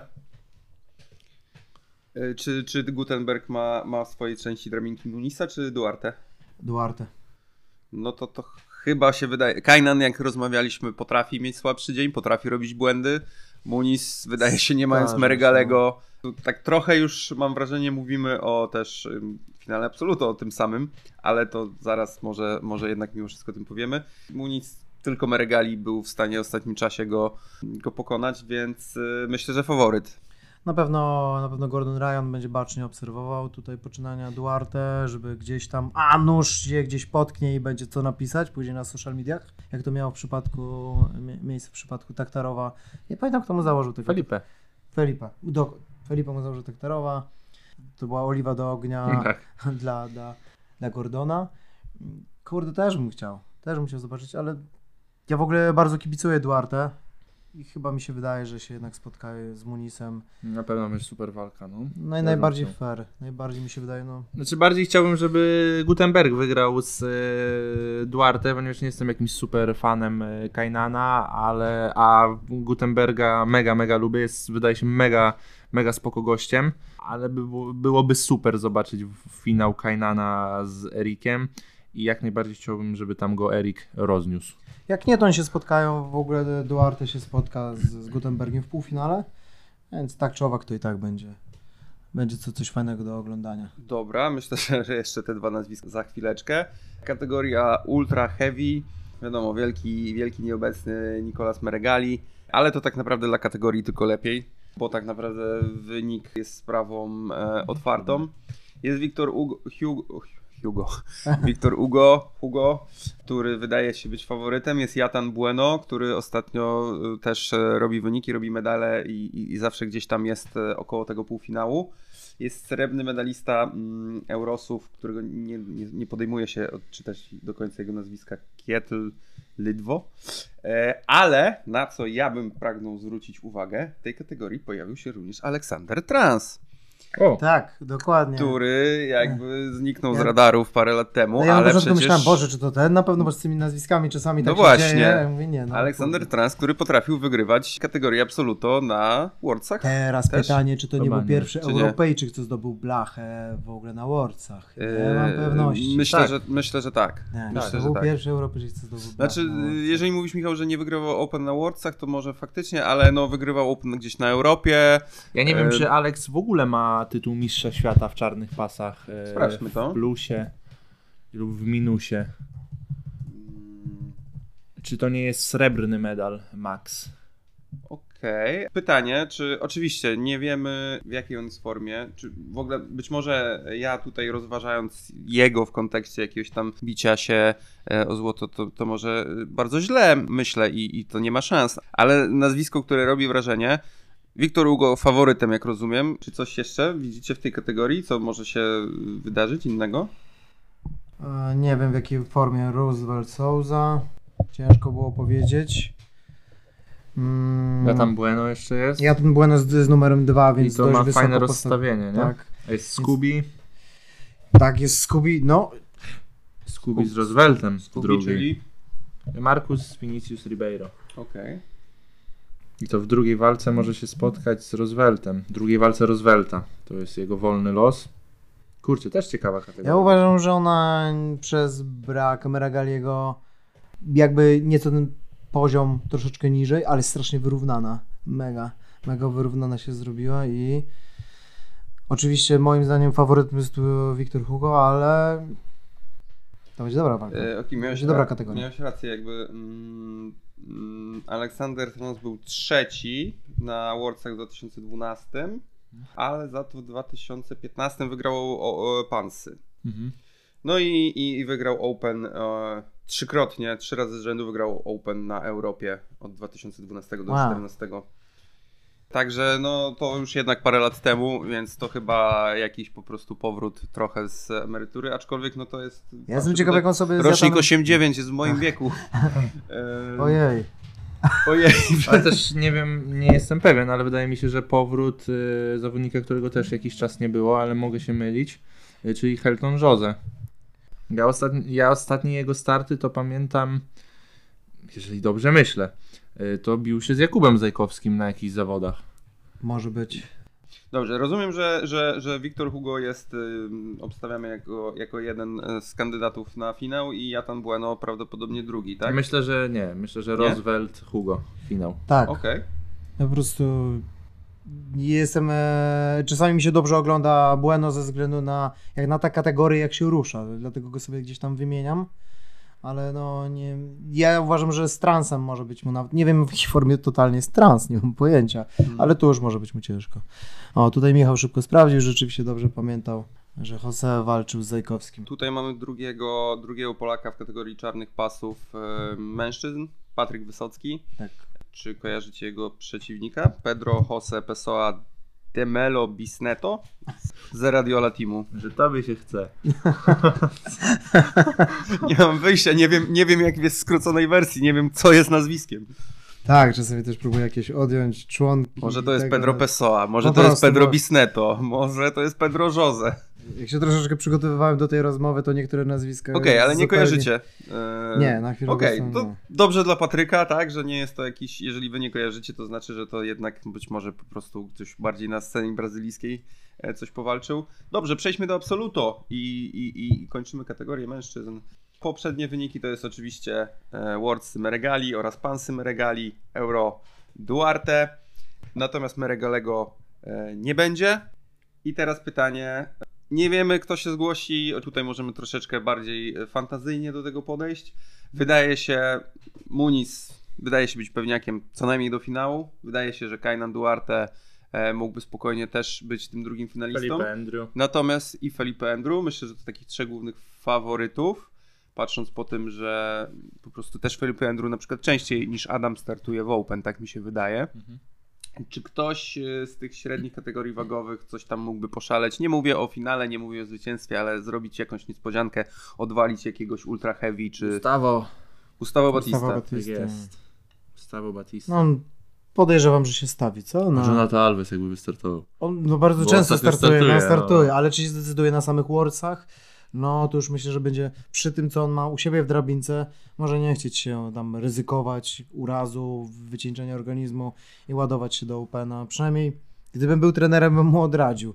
Ale tam Guy kiedyś powiedział, że Jonathan on musi i często decyduje się sam na, na podjęcie tego, żeby startować w Yy, Openach. Dobra, czyli zakładając, że Kainan i Muniz spotkają się dwa razy, zarówno w finale swojej kategorii, jak i w finale Absoluto. A Wiktor E, Hugo? Jeszcze jest Wiktor. No, taka No, forma ostatnia. no. Ja to bym chciał, żeby Felipe odwalił Kainana w Absoluto znowu i Felipe kontra Erik Muniz. Finał. To by było fajne, bo z jednej strony by pokazał, że ta wygrana Nie był nie, była, przypadek. nie był przypadek, że mu się tam, o, tam gdzieś tam noga podwinęła, zawinęła w, w paszkę, yy, tylko to rzeczywiście było zasłużone. I ten finał byłby mocny. Nie, no ale z Munizem nie, tego nie widzę, żeby sobie poradził Felipe Andrew. Nie no, Muniz jest po prostu... A Kainan jest w stanie mu urwać jedną z tych dwóch walk potencjalnie, czy, czy raczej to by było 2-0 Muniz? No na pewno jest w stanie. Okej. Na pewno jest w stanie, nie? I tu znowu rozmawiamy o czymś takim, że styl robi walkę, gdzie uważam, że Felipe Andrew, pomimo tego, że mogłaby to być fajna walka, nie ma szans z Erikiem. Andrew potrafi odpalić Kainana, Mhm. za to Kainan może wygrać z Erikiem. Mhm, no, czyli Także takie matematyka klasyczne, jiu-jitsu, tak, tak. papier, kamień, nożyce, nie? No super, no to mamy, mamy faworytów, mamy, mamy zawodników, którzy ewentualnie mogliby zaszaleć, zrobić jakąś niespodziankę. Zakończyliśmy omawianie wszystkich kategorii męskich. Mam nadzieję, że pozwoliło Wam się to troszeczkę nakręcić nad, na nadchodzące Worldsy. E, Michał jedzie, będziemy trzymać kciuki. Daniel też jedzie w roli trenera. Nie startuje, nie wiem czemu. Nie mam punktów. Da, nie ma punktów, na pewno. Także trzymajmy, trzymajmy kciuki za, e, za Michała. W jaki dzień się bijesz? W sobotę. W sobotę. Dobra, to Dziękuję sprawdzajcie bardzo. kategorię Purpur 9-4 w sobotę. I dziękuję Wam bardzo za kolejną wizytę. Ja, tak jak już wielokrotnie mówiłem, te rozmowy naprawdę sprawiają, że bardziej chce mi się oglądać, daje mi to kontekst, daje mi to wiedzę e, i na pewno będę, będę w tym roku śledził intensywnie Worldsy. Mam nadzieję, że Wy również. Dziękuję Wam bardzo, panowie. Dzięki również. Dziękuję bardzo. Cześć Mariola. Cześć. Bardzo się cieszę, że dołączyłaś tutaj do odcinka specjalnego numer 3 i kategorię kobiece będziemy mogli sobie omówić z kimś, kto naprawdę się na tym bardzo dobrze zna. Na pewno to z korzyścią dla słuchaczy, także jeszcze raz dzięki. Ja też dziękuję za zaproszenie. W sumie to tak pierwsza moja rozmowa z kimś na ten temat. Miałam okazję wcześniej napisać jeden tekst na temat kategorii na Mistrzostwach Świata ADCC i się to przyjęło dosyć dobrze, także cieszę się, że idzie gdzieś to w takim fajnym kierunku, że no te kobiece kategorie nie są pomijane w analizach, a bardzo często tak jest, że nie ma za dużo artykułów, nawet anglojęzycznych, jeżeli chodzi o kobiece kategorie. Nie ma tak dużo, powiedzmy, kobiecych ekspertów. Super, super, tym fajniej. E, dobra, nie tracimy czasu, zaczynamy klasycznie od najlżejszych kategorii. E, ja będę starał się gdzieś tam swoje przemyślenia, refleksje na Mhm. początek rzucić, a potem najwyżej będziesz prostować moje głupoty. A, Mm. nie, będzie tam. Ale, ale tutaj y, dosyć oczywiste w kategorii Rooster wydaje się powrót do niej Majsy Bastos. Przez pół roku sobie wojowała w wyższej kategorii z takimi samymi sukcesami. Tak, Więc tak. y, wydaje się, że tutaj jest zdecydowaną faworytką. Kto jej może najbardziej zagrozić? No myślę, że tutaj nie możemy zapomnieć o Brendzie Larisie. One dwie mają taką mm, e, dosyć długą historię rywalizacji pomiędzy sobą. Ona różnie się kończyła, e, ale tak sobie sprawdzałam właśnie przed naszą rozmową ostatnie 12 miesięcy, no i przez ten czas e, górą była raczej Majsa. Ostatni pojedynek chyba stoczyły na Mistrzostwach Europy w Paryżu, z tego co pamiętam, i, ale to było w kategorii wyżej. E, Mhm. Natomiast widać, że obie e, na tak ważny turniej zeszły te kategorie e, niżej i tam Majsa zdecydowanie wygrała chyba 11-4, jeżeli dobrze pamiętam, więc to była dosyć duża dominacja, natomiast ja myślę, że to jest jedyna e, zawodniczka, która postawi tak naprawdę opór i e, będzie w stanie w jakiś tam sposób zagrozić, chociaż patrząc na doświadczenie i charakter Majsy, e, może być to trudne, żeby z nią zwyciężyć. Mhm. Miała Majsa kilka takich pojedynków ostatnio na różnych turniejach e, z takimi mniej znanymi zawodniczkami. Miała nawet dosyć spore zagrożenie przegrania. A, Y, Przeproszę, przeproszę się cię na Mhm. sekundę, tylko psał spokoje. Dało się? Dobra, jestem z powrotem. Przepraszam. Y, Tak, wróćmy do Majsy. Wracamy do Majsy. Więc e, pytałeś, e, kto może jej najbardziej zagrozić, to myślę, że, że to będzie Brenda e, Larisa, natomiast reszta kategorii moim zdaniem to będzie takie trochę tło, ale to nie znaczy, że dziewczyny przejdą jakoś gładko do tego finału. No obie są rozstawione oczywiście po przeciwnych stronach drabinki, więc dla mnie to jest najbardziej prawdopodobny scenariusz, że spotkają się w finale, natomiast po drodze jest też taka zawodniczka, mm, która się nazywa, przepraszam, jeżeli źle wymówię, ale to jest chyba Jennifer Aquino. Mm, Tak, ona ma taką dziwną pisownię imienia. Tak, tak, tak, taką nieoczywistą. Ona jest, no, staż na czarnych pasach ma, ma stosunkowo krótki, e, porównując do właśnie Brandy czy Majsy, natomiast wygrała z Brandą ostatnio na Panamsach. Co prawda była to bardzo bliska walka i, i mm, nie pamiętam, chyba decyzją wygrała albo jakąś małą przewagą, nie pamiętam Mhm. dokładnie, ale to pokazuje, że jednak jest na tym poziomie, co, co te dziewczyny z czołówki, więc być może w zależności od dyspozycji dnia e, no, ta, ta rywalizacja może się e, ułożyć e, różnie. Ta zawodniczka jest po stronie drabinki la, Brandy. Tak, potencjalnie zmierzą się w drugiej walce, w półfinale, czyli Tak. warto zwrócić uwagę tutaj na półfinał pod względem Tak, tak. Te, takich emocji, kto wygra, Tak, no bo tak, finał tak, to tak. jednak mocna faworytka w postaci Macy. Myślę, że niespodzianki nie będzie, że Majsa Okej, ma taki czyli- mindset, że ciężko będzie, ciężko będzie ją, ją pokonać. Czyli ty pe- raczej pewniak, tak zwany kurs 1.03 Tak. na y, Mace Bastos. Jak znajdziecie, gdzie może obstawiać Wordsy, to dajcie koniecznie znać. E, dobra, to przechodzimy do kolejnej kategorii, do Light Feather. Ja jeszcze mam taką ogólną refleksję, jak sobie przyglądałem te wszystkie kategorie, że jest dużo zmian kategorii wagowych wśród zawodniczek. Tak, tak, tak, tak, Czy- tak. to jest jakoś, powiedziałabyś, charakterystyczne dla kobiecej kategorii, czy to tak w tym roku się A. bardziej ułożyło? Wiesz co, wydaje mi się, że w tym roku widzimy to szczególnie wyraźnie. W tamtym roku, jak popatrzymy, wiesz, na wyniki Worldsów z tamtego roku, tylko musimy też pamiętać, że one nie były w czerwcu, tylko były później, więc odstęp czasu też jest troszkę inny. Okay. E, że one się biły w tych kategoriach, powiedzmy, dla siebie wyższych. Nie wszystkie oczywiście, ale Mhm. gdzieś te zmiany są teraz bardziej widoczne. Być może to chodzi o to, że jest więcej czasu, żeby się przygotować do tych zawodów, bo było już wiadomo dużo wcześniej, że one będą się odbywać już normalnie w czerwcu. Ciężko powiedzieć, jeżeli chodzi o kobiety i kategorie wagowe, to ta nasza waga tak świruje w jedną stronę i w drugą, No ale tak. myślę, że na, na tym poziomie zawodni- to, to raczej jest zabieg celowy e, ze, ze strony zawodniczek, które gdzieś tam, wiesz, trenują cały czas tak samo mocno. Gdzieś tam na pewno mają przygotowanie motoryczne, siłowe też, tak? Przychodzi mindset, gdzieś ta psychologia sportu, no to jeszcze przychodzi strategia i taktyka, też na pewno na jakieś kategorie wagowe, w których naj, najlepiej one się czują, więc no to tutaj na pewno ma to, to, to jest jakiś decydent, jeżeli chodzi o, o drogę do zwycięstwa. Nie? Rozumiem.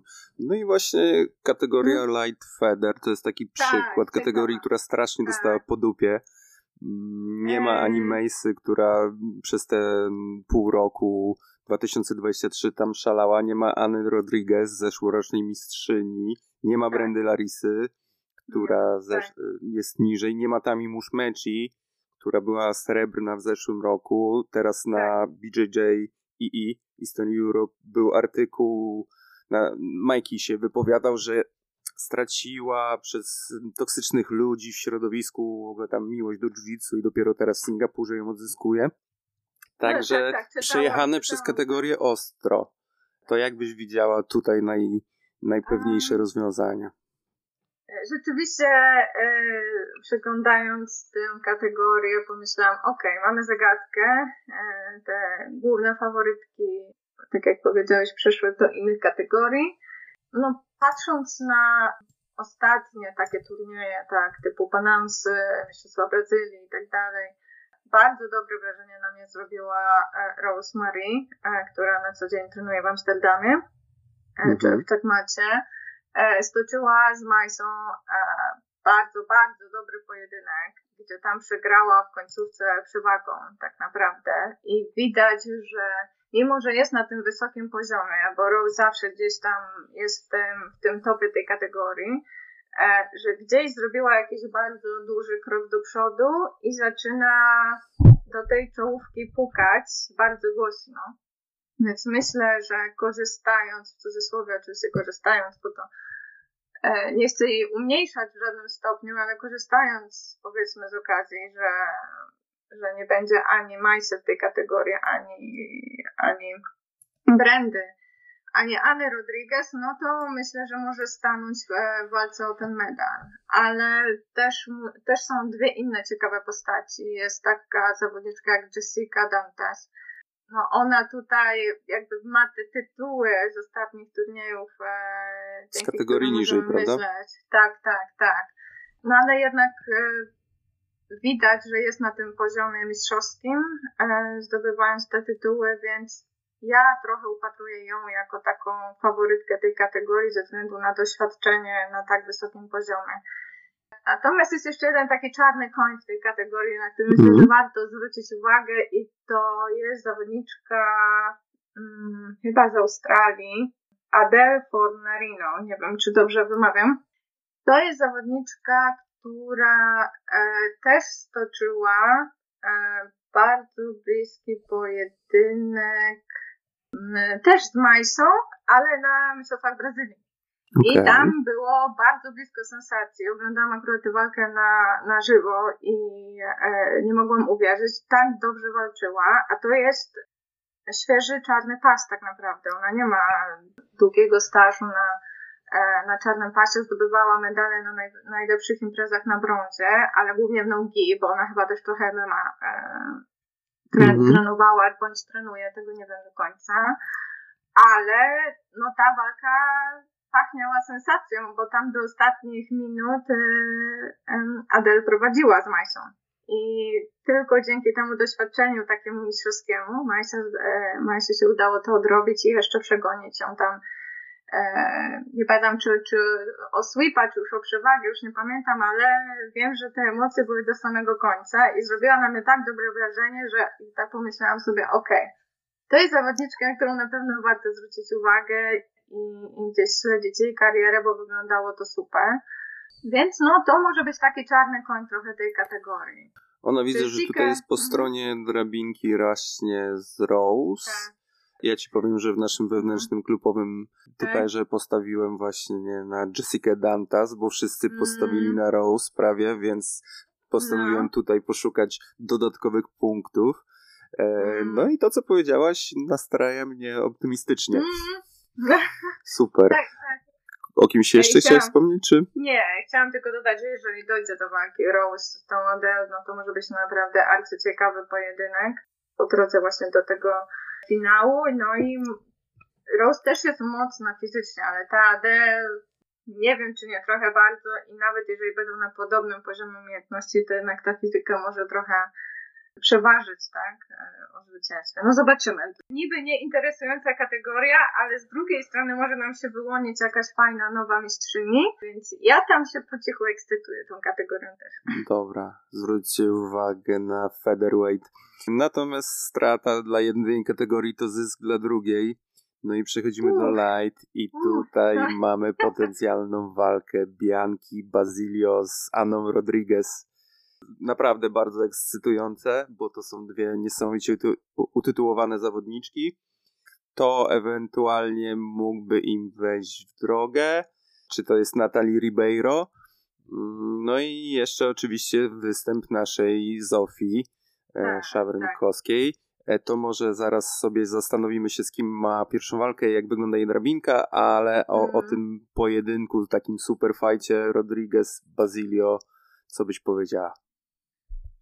Uff, e, ogólnie ta kategoria uważam, że jest napakowana bardzo dobrymi zawodniczkami i rzeczywiście te dwie, o których już mówisz jako finalistki tej kategorii, no to są główne, główne faworytki takie, ale nie powiedziałabym, że absolutne faworytki, okay. że gdzieś tam po drodze może się wydarzyć różnie. Natalie Ribeiro, owszem, ale nie jestem do końca pewna, czy ona ma mindset na tak duże zawody. Umiejętnościowo na pewno, ale gdzieś tam nie miała jeszcze jakiegoś takiego mm, dużego tytułu na czarnym pasie, z tego co wiem. Ale jeszcze mamy Margot, nie chcę przekręcić jej nazwiska. Wiem, że one mocno... Cicciarelli. A nie Ciccarelli? Ciccarelli. A nie wiem, jak się wymawia, ale poszedłem w stereotypowo mm. do Włocha. Tak, tak.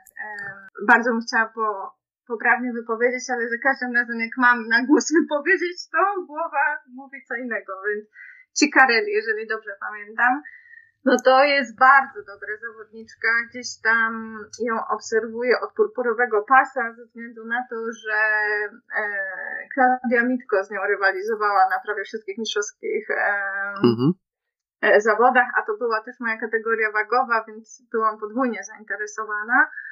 Bardzo dobra zawodniczka, zmieniła klub ostatnio e, na Art of Jiu-Jitsu i gdzieś tam się rozwija w tych swoich berimbolo i tych innych takich wkrętkach. E, jest bardzo niewygodna, bardzo elastyczna i e, do tej pory widziałam, że na czarnych pasach trochę brakowało jej fizyki w stosunku do tych takich mocnych zawodniczek typu właśnie Anna Rodriguez czy Bianca i tak dalej ale być może coś na te mistrzostwa się zmieni, więc e, do końca e, bym jej nie skreślała, bo też ma medale gdzieś tam z tych najważniejszych imprez mistrzowskich, mhm. może nie były one złote, ale e, gdzieś zawsze była w tej stawce. Ona potencjalnie może się spotkać w ćwierćfinale z Natalie Ribeiro właśnie, więc to też może być ciekawy pojedynek. Mhm. Jest jeszcze taka zawodniczka, która się nazywa Larissa Campos. Też mhm. bardzo niewygodny styl dla większości zawodniczek. Gdzieś tam lubię powiązać trochę, spowolnić pojedynek. Czasem jak się uprze na jakąś pozycję, bardzo ciężko jest z tego wyjść, a minuty lecą, więc jeżeli taktycznie jej się uda mm, przeprowadzić walkę w takim stylu, jakby chciała, też może być niewygodnym przeciwnikiem. Ona jest po stronie Bianki Bazylio z kolei, ale ewentualnie mogłyby się spotkać dopiero w półfinale. To jeszcze tutaj taki ciekawek, patrzę sobie na drabinki. A czy wiesz coś o przeciwniczce Zofii, czyli Laurze Właśnie- Peretti? Nie wiem dużo. Gdzieś próbowałam się tam dowiedzieć, pogooglać i tak dalej. Nie wiem dużo, może i dobrze, e, ze względu na to, że Zofia, Zosia będzie miała e, taki fajny pojedynek bez presji, e, jako ten pierwszy pojedynek w turnieju.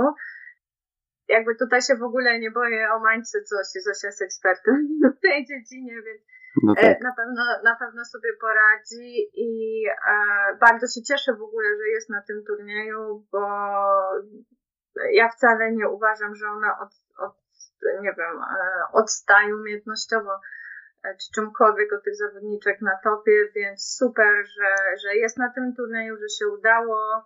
Pierwszy pojedynek myślę, że zdecydowanie wygra, drugi będzie ogromnym wyzwaniem, bo drugi pojedynek to będzie Bianca Bazylio. To będzie ćwierćfinał wtedy dopiero. Bianka będzie jeszcze po wolnym losie, więc e, będzie na świeżaka, powiedzmy. Ale może nie rozgrzane. Ale może nie rozgrzana, oczywiście. Zawsze to medal ma dwie strony. Więc ja bardzo bym chciała ten pojedynek zobaczyć. Mhm. Bardzo kibicuję Zosi i no jestem podekscytowana. Bardzo. Super. A Mhm. powiedz jeszcze, zakładając, że mimo wszystko to jednak te dwie faworytki docierają i mierzą się w finale, Mm. na kogo postawiłabyś swoje pieniądze? Uff. Starałam e, się sama sobie powiedzieć, kto jest faworytką i jak zaczynam wypowiadać Ala Rodriguez, to w głowie mi się pojawia Bianca Bazylio. Bardzo ciężko jest mi Okej. zdecydować. Do tej pory nie umiem zdecydować. Gdzieś tam próbowałam się dokopać do historii ich pojedynków. One były naprawdę raz tak, raz tak. E, A już na czarnych pasach sobie- walczyły? E, tak, walczyła na pewno na World Pro w 2021 roku, e, bo sobie odświeżyłam ten pojedynek, e, obejrzałam, no i to był taki bardzo elektryzujący pojedynek. Gdzieś tam widać, że one są mega taktycznie ułożone, umiejętności na dość podobnym poziomie, bardzo wysokie, troszkę się specjalizują w innych płaszczyznach, gdzieś tam Bianka mocno chodzi po te dźwignie na nogi, bardzo lubi klucze na stopy, zwykłe taktarowe. Anna Rodriguez raczej gdzieś tam szuka pleców, więc troszkę inne te płaszczyzny, ale obie widać, że są bardzo zacięte i taktycznie podchodzą do swoich e, pojedynków. Więc no to będą szachy, ale takie elektryzujące szachy. Ale wybacz mi, nie odpowiem, nie Okej. wiem. Dobra. To był, to był chyba ten pojedynek, którego bym nie obstawiała właśnie. No, w sumie tym lepiej, żeby- tym, żeby tym ciekawiej się będzie oglądało. E, No No, ekstra, to jest naprawdę potencjalnie jedna z e, najbardziej ekscytujących walk na nie tylko w kobiecych kategoriach, ale chyba na całych Worldsach. Także Tak. czekamy i na kategorię light. Znaczy Feder, przepraszam. Feder, Feder, A tak. kategoria light teraz, która też ma potencjał na po, po, wielki pojedynek, ale taki już klasyczny pojedynek, czyli Fion Davis i Luisa Monteiro. Wydaje się nieuniknione, ale tutaj powiedz, kto może zamieszać. W tej kategorii wybrałam sobie taką czwórkę zawodniczek, które myślę, że jakby się spotkały e, ze sobą nawzajem, gdyby to był taki turniej każdy z każdym, Mhm. to byłoby ciężko wyłonić taką jedną e, faworytkę. I to, to są te dwie zawodnicze, których już powiedziałeś, czyli Fiona i Luisa.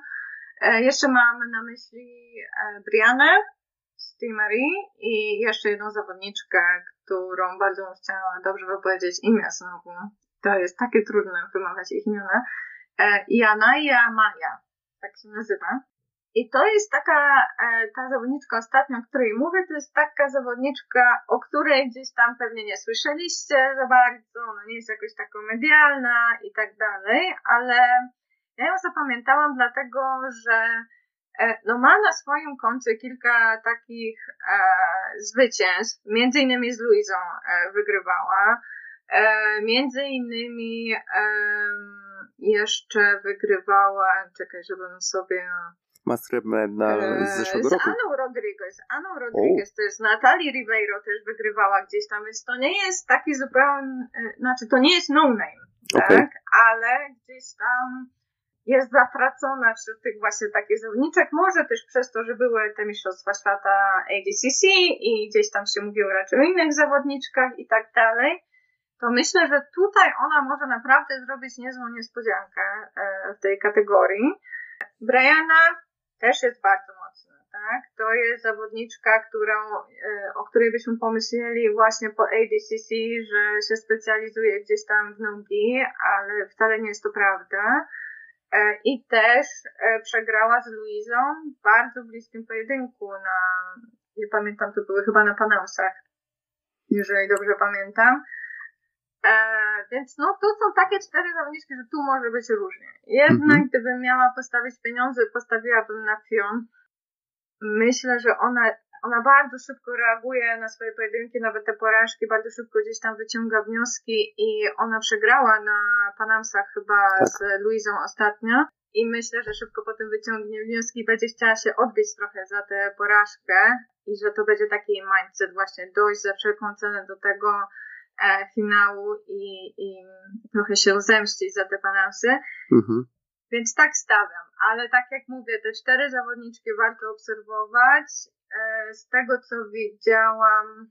No, Luiza drabinki, też ma tą taką dodatkową motywację, że jeżeli wygra te Worldsy, no to ma szlema, bo w tym roku Właśnie, wygrała właśnie. wszystko. Euro, e, Europeans, Panamsy, Brazileiros i byłyby Worldsy. No, to Mhm. byłoby.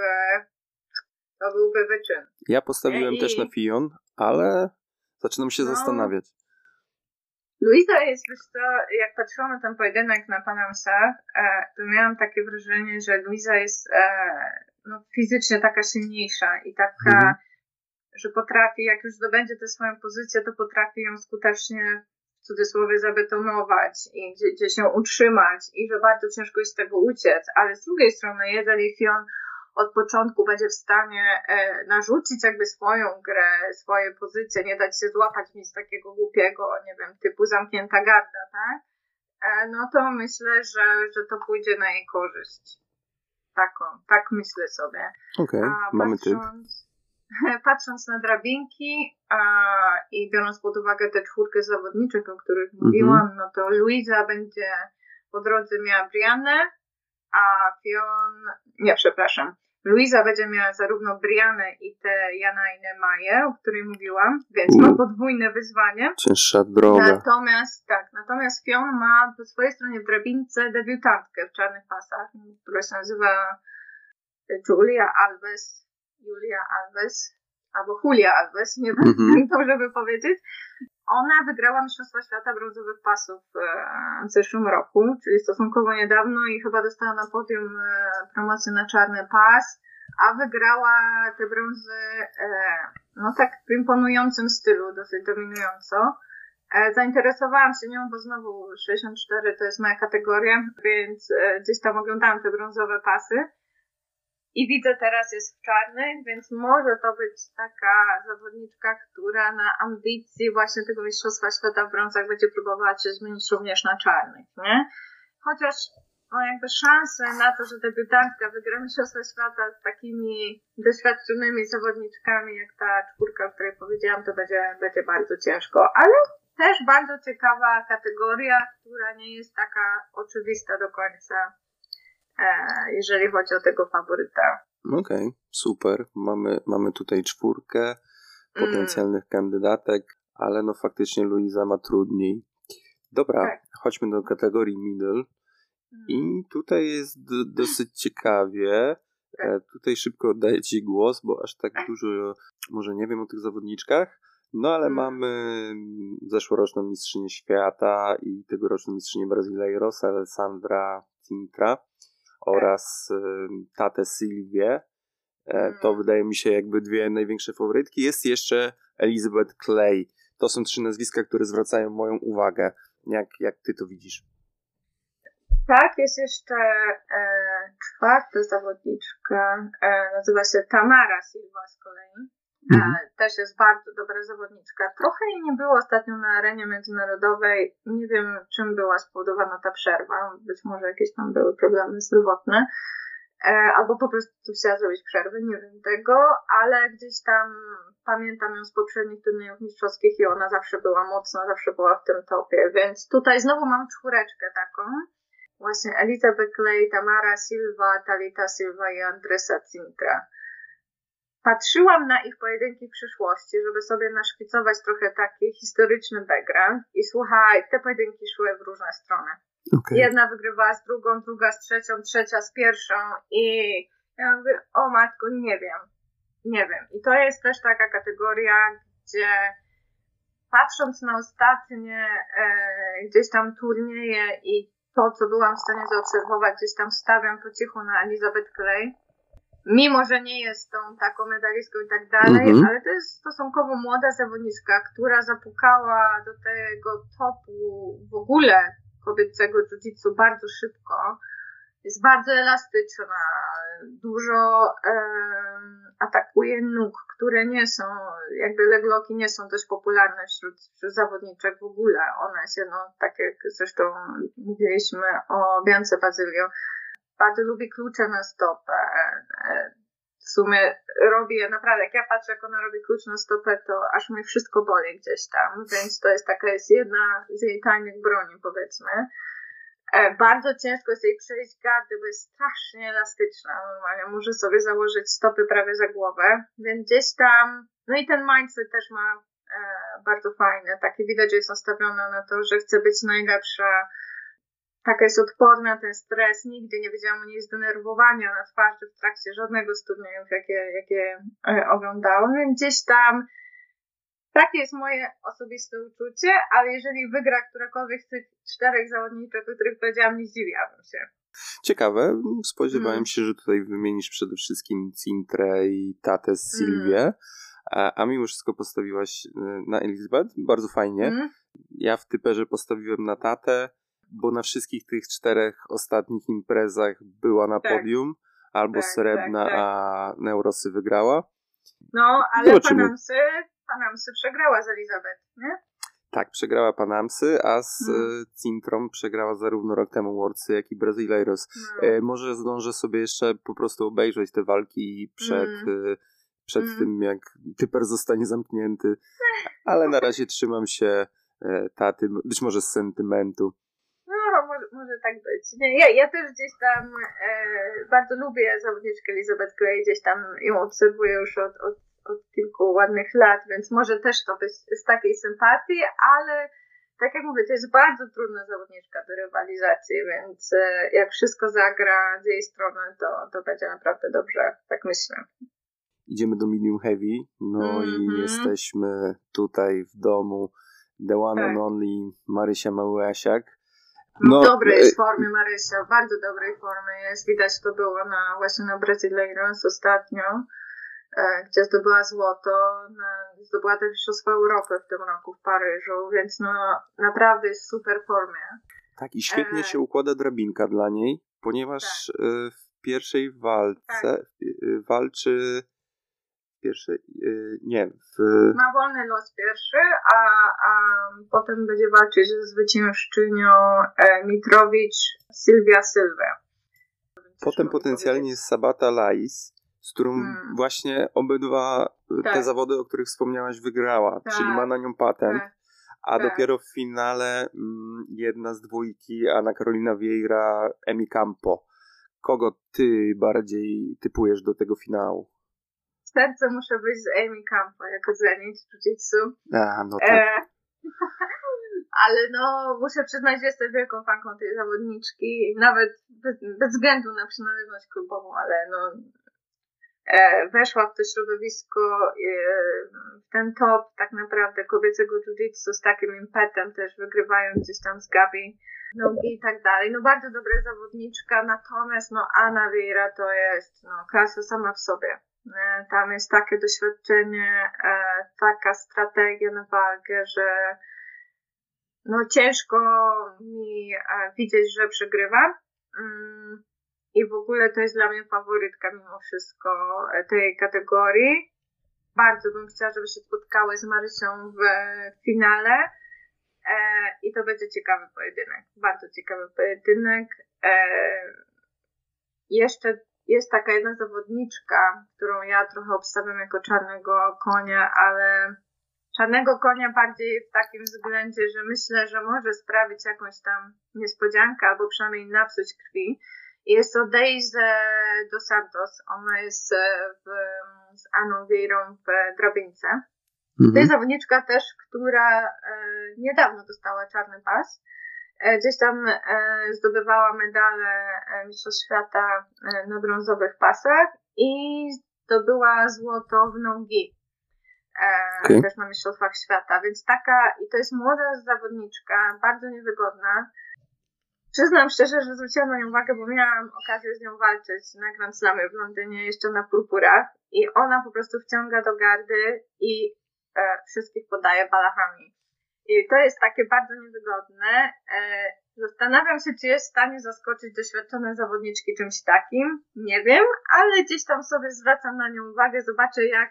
To jest taki chyba jej pierwszy poważny turniej kimoniarski w czarnych pasach, adult. Zobaczymy, jakiej to pójdzie i gdzieś tam e, jestem podekscytowana, żeby ją zobaczyć w tej rywalizacji ale mimo wszystko gdzieś stawiam na doświadczenie, e, ale wieje. E, I oczywiście sercem z Marysią. Jasne. No fajnie by było zobaczyć taką klasyczną balachę z gardy na poziomie czarnych pasów na Worldsach, mm, tak. bo chyba już dawno tego nie było. Tak, tak, tak. O. Ona ma bardzo długie nogi i w ogóle no, ma warunki właśnie do tego, żeby to robić i bardzo dobrze je wykorzystuje. No, czy to jest do przyłożenia właśnie, tak jak mówisz, na ten najwyższy poziom? Tego jeszcze nie wiedzieliśmy, ale Anusz? Okej. Okay. Kategoria heavy. I tutaj ja nic nie powiem. Tu oddaję Ci całkowicie głos. Szczerze mówiąc, no tutaj dla mnie jest dosyć y, tajemnicą ta kategoria. Tak, tak. To, to jest kategoria właśnie z tą Natalie de Jesus, o której gdzieś tam przed e, rozpoczęciem mm-hmm. naszej rozmowy krótko wspomniałam. E, no, Natalie była e, mistrzynią świata czarnych pasów przez 3 lata z rzędu 2,17 do 2,19. E, potem miała przerwę.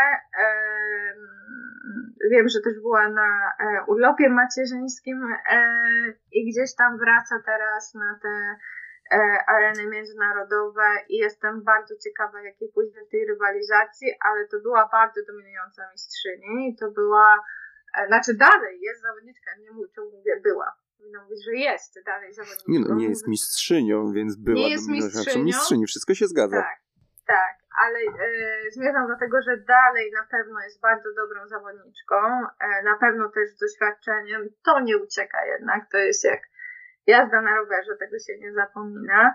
E, I to była e, zawodniczka w tamtym czasie, która rywalizowała i wygrywała z Gabi Garcia, e, więc nie dość, że myślę, że ma bardzo duże szanse na wygranie tej kategorii, to myślę, że będzie również e, taką poważną przeciwniczką dla Gabrieli Pesani w Absoluto, o ile się zapisze. Więc no zobaczymy, ale w tej kategorii, wracając do tej kategorii um, heavy, no tutaj warto powiedzieć o, o Larisie Diaz Almeidzie, tak? No to jest jednak zawodniczka, która e, po pierwsze zdobywała złoto w zeszłym roku, wygrała ostatnio Brazileiros, więc e, no widać, że jest w tej dobrej formie. Um, walczy na, na tych największych turniejach i zdobywa trofea, ale gdzieś tam ja mam taki gdzieś od środka taki feeling, że jednak ta Natalie zwycięży tę kategorię. E, mhm. W tym roku widziałam, że walczyła na Tezos dwukrotnie i wygrywała między innymi z Anną Vieirą e, i z Cintrą. Więc okay. E, no, to są dobre zawodniczki, więc widać, że cały czas to ma i, i gdzieś tak, to jest moja cicha faworytka. Jakby na papierze powiedziałabym Larisa, ale cicha moja faworytka mm -hmm. to Natalie de Jesus, więc no, zobaczymy. Fajnie, fajnie, bo mm. tutaj bym w ogóle mm, nie wiedział. No i fajnie, że to jest potencjalnie jakaś przeciwniczka do Open dla Pesani. Przyda ja się, właśnie myślałem, ja myślałem właśnie gdzieś o Wiejrze, bo ona chyba mm. najczęściej gdzieś dochodziła do finału, ale no zawsze, zawsze fajnie, większa szansa, że któreś z nich się do Open zgłosi. A Mhm. wspominając już o Gabi Pesani, to pewnie nie będziemy długo mówić o Super Heavy. O nie. Wydaje się absolutnie niemożliwe, żeby, żeby przegrała. Mm. To jest tak dominująca zawodniczka. Zrobiłam sobie taki mały research na jej temat, żeby może pokazać ludziom, którzy jej nie znają e, albo nie wiedzą, co to jest za, za zawodniczka. No to jest zawodniczka, która ma obecnie rekord na BJJ Heroes 130 wygranych do 6 przegranych i nie przegrała walki od ponad dwóch lat. Tak, więc no, widać, że jest bardzo dominująca. Ponad 50% swoich pojedynków zakończyła poddaniem. I zdobyła chyba wszystkie tytuły, jakie można zdobyć. Jest bardzo aktywna. tak, tak, tak. Jest bardzo aktywna, jest młodą zawodniczką, naprawdę startuje na wszystkich turniejach. Nie tylko tej najważniejszej rangi, ale też tych, tych, tych wszystkich takich lokalnych openach, powiedzmy, BJF-u. Więc no nie widzę, naprawdę nie widzę obecnie na horyzoncie, na pewno nie w kategorii wagowej czy w absoluto. Myślę o tej Natalii tylko z kategorii niżej. Ale tak, bardzo ciężko. Bardzo ciężko. Jest chyba w tej kategorii e, mistrzyni Europy z tego roku. Z, Pary, e, z, z Parisa, chciałam powiedzieć, z Paryża. Amanda Magda, tak się chyba e, to czyta. Natomiast no nie sądzę, że to jest ten poziom, który, który prezentuje Gabriele Pesani. Gdzieś tam obserwowałam akurat w Paryżu, jak byłam e, te kategorie e, i jak wygrywała ta Amanda. Wyglądało to super, ale to nie jest jednak ten poziom, co, co Gabriele Pesani, więc e, nic więcej nie powiem. Faworytka jest jedna, nawet nie mam żadnego czarnego konia akurat tutaj. Jasna sprawa i jest tak samo, pra, prawie tak samo silną faworytką również w Open. No Mm. tak, tak, tak, tak. Okej, e, przeszliśmy przez wszystkie kategorie. Mm. Bardzo Tak. Ci dziękuję. Na pewno wiele osób dowiedziało się dużo nowych rzeczy. Ja na pewno się dowiedziałem dużo nowych rzeczy. E, Jestem przekonany, Mariola, że jeszcze porozmawiamy już bardziej o Tobie. E, Lato, lato się zbliża, obozy, różne wyjazdy na pewno uda nam się złapać. A tymczasem bardzo Ci dziękuję za podzielenie się swoją wiedzą. E, No i do usłyszenia. Dziękuję bardzo, do usłyszenia. Dzięki za wysłuchanie odcinka do końca. Jeśli macie jakieś pytania do gościa lub do mnie, piszcie śmiało w komentarzach na Facebooku, Instagramie lub YouTubie. Oczywiście zachęcam również do szerowania materiału. Os i do usłyszenia.